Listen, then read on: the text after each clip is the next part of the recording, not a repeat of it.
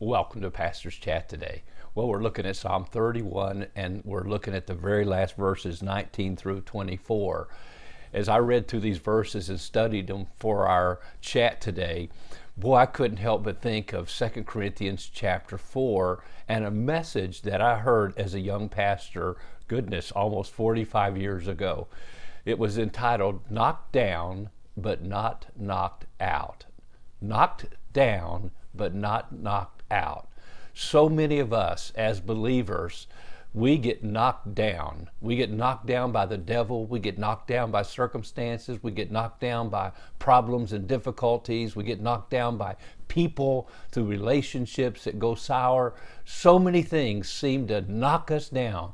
But my friend, if your hope and your faith and your love for the Lord Jesus Christ is right, I'm telling you, you've not been knocked out and you can get back up. Well, let me read these verses and we're going to see how this happened to David. He was knocked down when his son Absalom brought this insurrection against him, but he wasn't knocked out. And God has a purpose.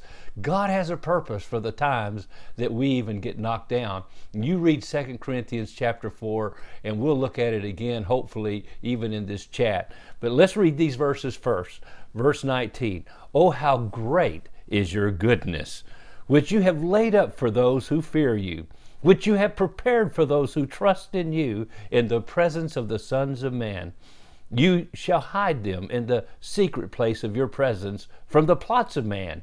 You shall keep them secretly in a pavilion from the strife of tongues. Blessed be the Lord, for he has shown me his marvelous kindness in a strong city. For I said in my haste, I am cut off from before your eyes. Nevertheless, you heard the voice of my supplications when I cried out to you. Oh, love the Lord, all you his saints, for the Lord preserves the faithful and fully repays the proud person.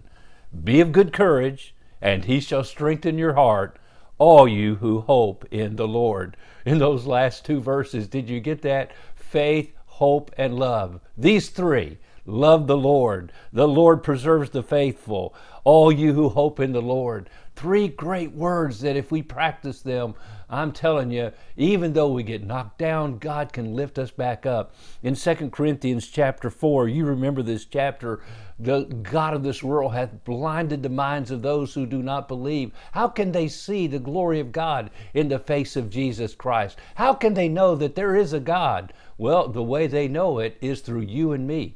Today, we still are getting to know God in a special way through the life of David as he was knocked down so many times, but God lifted him back up. Look in verse 7 of 2 Corinthians 4, "But we have this treasure in an earthen vessel, that the excellency of the power may be of God and not of us." Listen, verse 8, "We are hard pressed on every side, yet not crushed. We are perplexed, but not in despair. Persecuted, but not forsaken. Knocked down, struck down, but not destroyed. Knocked down, but not knocked out." Why? And here it is, "Because we always carry about in the body, our bodies, the dying of the Lord Jesus, that the life of Jesus also may be made manifest in our body. And so we who live are always delivered to death for Jesus' sake, that the life of Jesus also may be manifested in our mortal flesh." And so Paul's saying, and the Bible is telling us, and we learn from the life of David, we get knocked down for the purpose of why?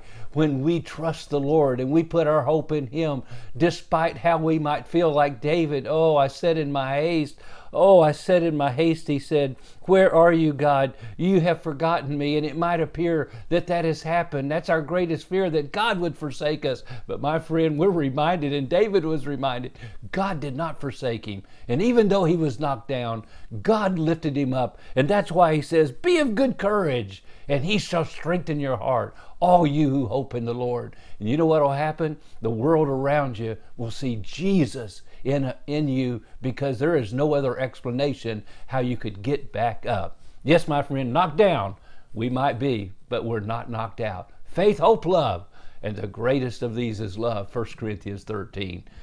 God bless, and you have a wonderful, wonderful day.